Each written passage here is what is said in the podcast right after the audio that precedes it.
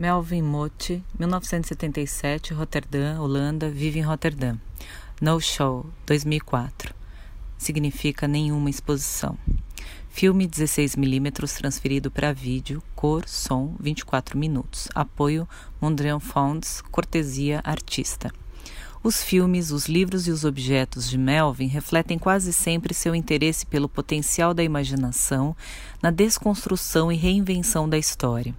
A partir de anedotas e episódios aparentemente menores, à margem das grandes narrativas, Moti explora acidentes de percurso simbolicamente carregados, por ele mesmo definidos de buracos negros. No Show, nenhuma exposição, também tem como ponto de partida um episódio historicamente irrelevante, uma visita ao Hermitage oferecida por um guia do museu a um grupo de soldados em mil novecentos e quarenta e três, em plena Segunda Guerra Mundial. O que torna a anedota fascinante é o fato de que, por precaução, todas as obras haviam sido retiradas das salas e guardadas em lugar seguro.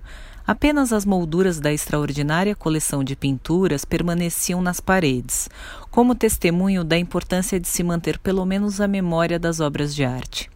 Colocado aqui, ao final de um percurso pelo pavilhão quase vazio, junto de obras e cantos que convidam a refletir sobre perdas e persistências, o vídeo se torna uma elegia poética e necessária sobre a memória, o poder da representação e a importância da arte em momentos dramáticos, como a que estamos vivendo.